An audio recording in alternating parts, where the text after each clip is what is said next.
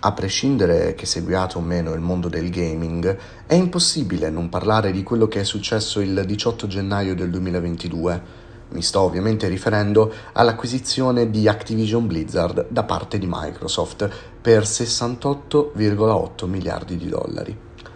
Se un anno e mezzo fa, il 21 settembre 2020, ci stavamo strappando i capelli per la notizia dell'acquisizione di Zenimax, che per intenderci è il collettivo eh, di software house che ha al suo interno Bethesda, eh, ID Software, Arcane Studios e altri studi famosi nel mondo del gaming, per 7 miliardi di dollari, la notizia di ieri è stata letteralmente un fulmine a ciel sereno. Ovviamente con l'acquisizione di Activision Blizzard, Microsoft porta dalla sua parte una serie di numerosi team e talentuosi team come Treyarch, eh, Toys for Bob, Infinity World, Raven, Sledgehammer, insomma alcuni dei team più famosi degli ultimi anni. Per chi non dovesse capire, diciamo, l'entità di questa acquisizione, Activision è la casa di sviluppo, diciamo così, di Call of Duty uno dei titoli che forse insieme a Grand Theft Auto e Minecraft risultano essere i titoli i videogiochi più conosciuti probabilmente al mondo, o anche altri come World of Warcraft che fanno parte di Blizzard, che è stata anch'essa appunto acquisita eh, il 18 gennaio da Microsoft, perché appunto Activision e Blizzard si erano fuse eh, qualche mese fa, mm, parecchi mesi fa ormai, e eh, appunto con l'acquisizione sono diventate tutte parti dei grandissimi Microsoft Gaming Studios. Questa notizia cosa comporta? Prima di tutto il vecchio CEO della compagnia di Activision Blizzard, eh, Robert Kotick, probabilmente potrebbe lasciare l'azienda, o meglio, per il momento ci sono soltanto dei rumor, delle voci per quanto riguarda il suo abbandono dell'azienda e in questo caso di una buona uscita da 250 milioni di dollari, diciamo non proprio due spicci. Ma all'atto pratico, che Kotick rimanga il CEO o meno, a prescindere da ieri, dal 18 gennaio fino alla fine dell'acquisizione vera e propria che è datata per il 2023,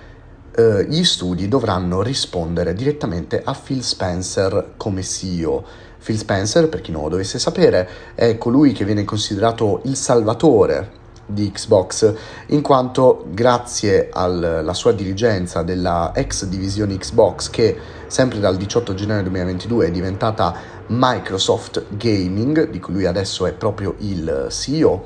ha salvato appunto eh, Xbox, introdotto il Game Pass, che ad oggi è veramente una killer application, e creato l'enorme ecosistema di Microsoft per il gaming. Per chi mi stesse ascoltando, questo è TechRed, un podcast creato da me, Andrea Gioia, dove tratterò diciamo argomenti eh, tech e soprattutto più legati al gaming dando anche una mia opinione non tratterà principalmente di notizie, sono argomenti che scelgo arbitrariamente e ho pensato come episodio pilota di portarvi proprio questo eh, argomento, l'acquisizione di eh, Activision Blizzard da parte di Microsoft. Perché?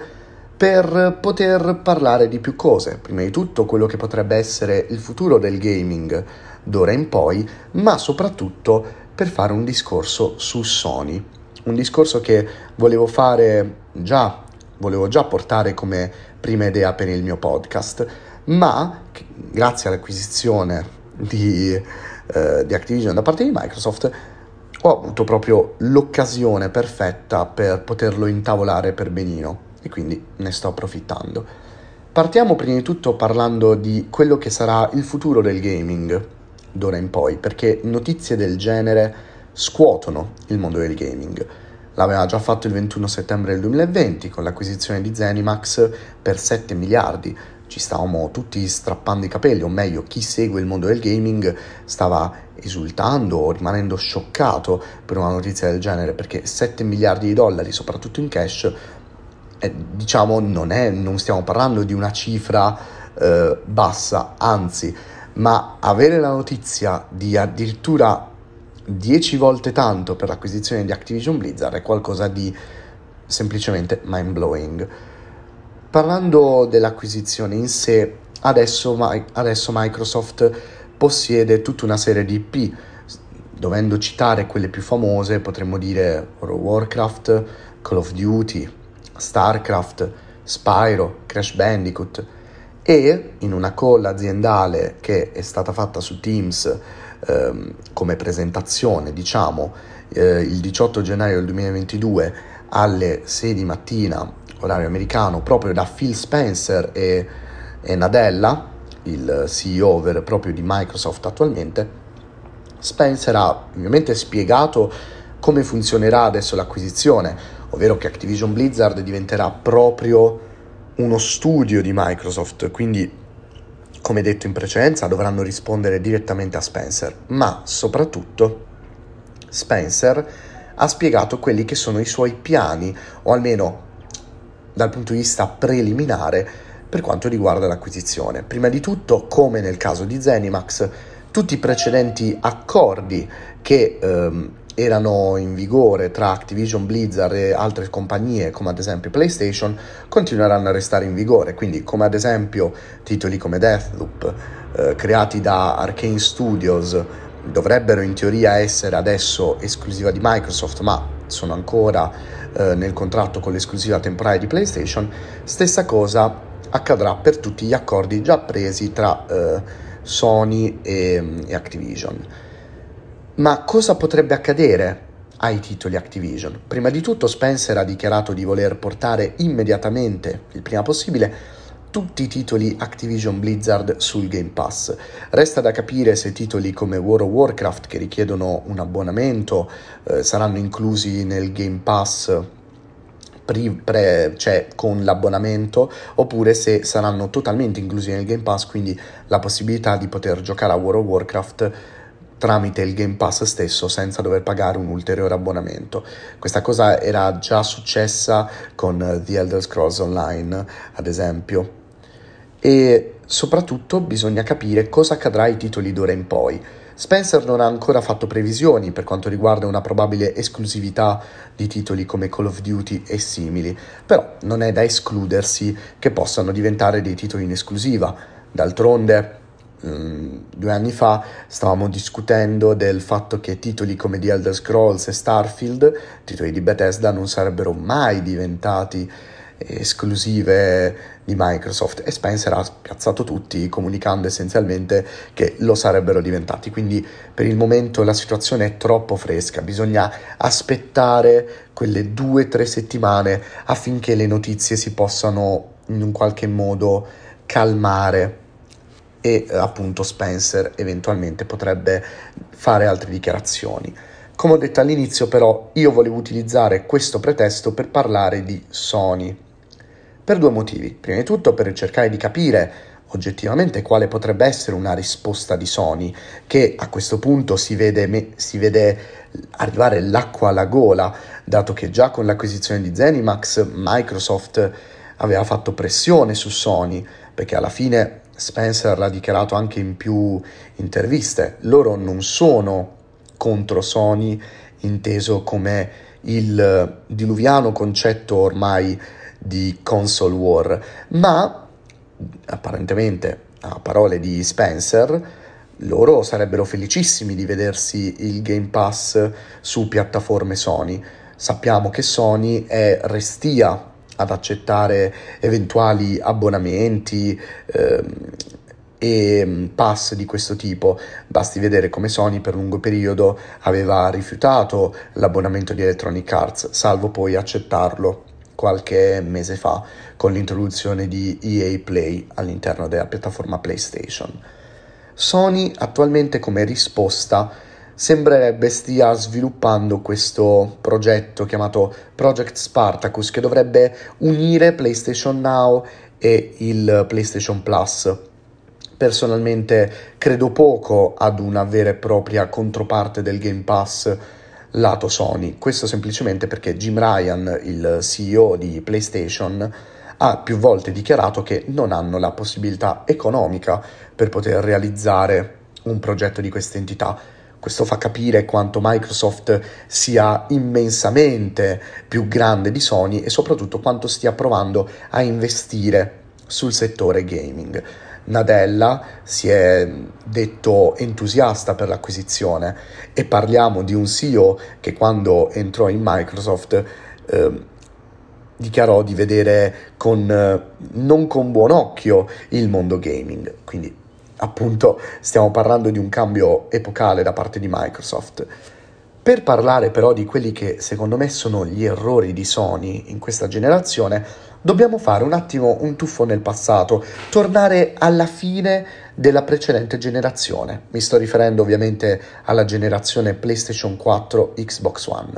una generazione che ha visto PlayStation come vincitrice indiscussa, con un enorme quantitativo di console piazzate sul mercato, parliamo di più di 110 milioni e anche PlayStation 5 attualmente sta andando molto bene, parliamo di circa 10 milioni di console piazzate sul mercato, almeno stando alle ultime dichiarazioni di PlayStation in merito,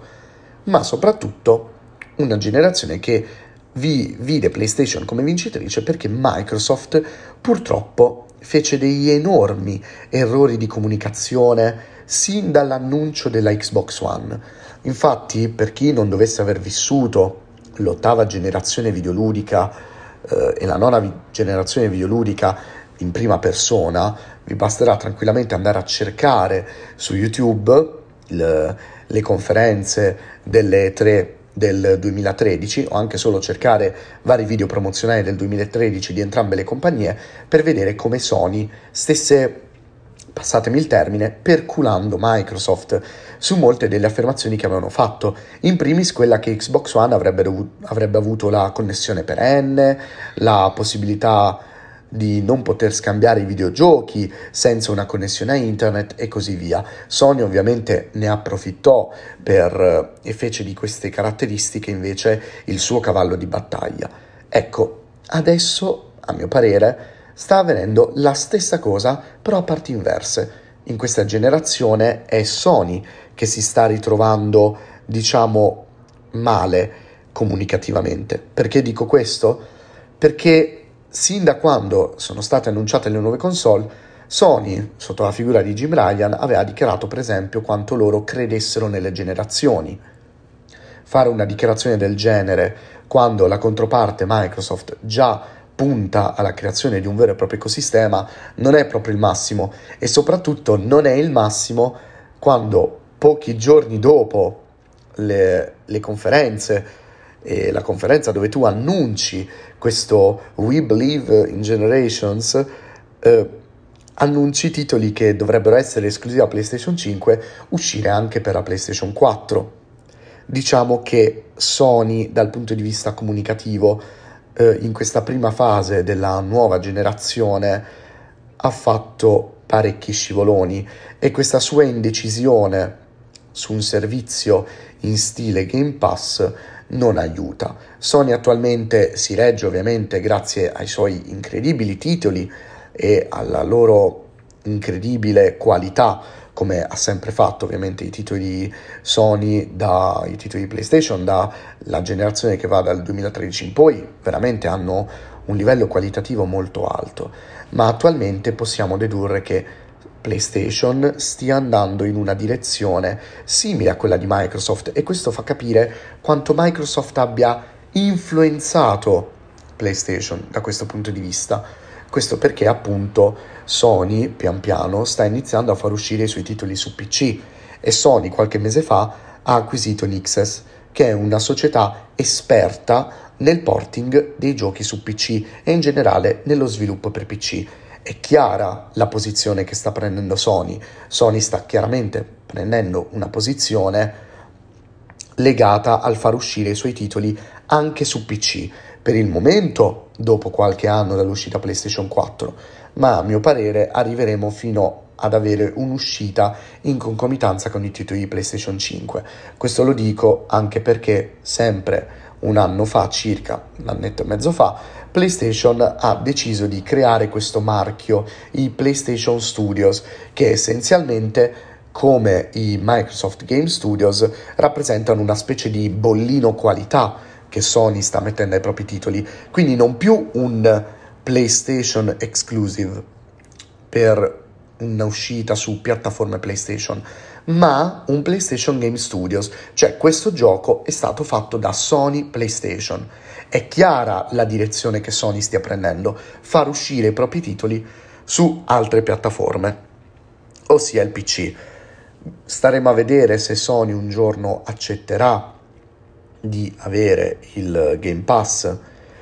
nel suo ecosistema, anche se secondo me sarà molto restia ad accettare questa cosa. In tutto questo, prima di chiudere, piccolo appunto su Nintendo, o almeno quello che sto vedendo in giro, molti che ovviamente parlano già di morte di PlayStation, eh, vincitrice Microsoft, sono discor- questi sono discorsi da, da, fanboy che personalmente non, non reputo utili anche perché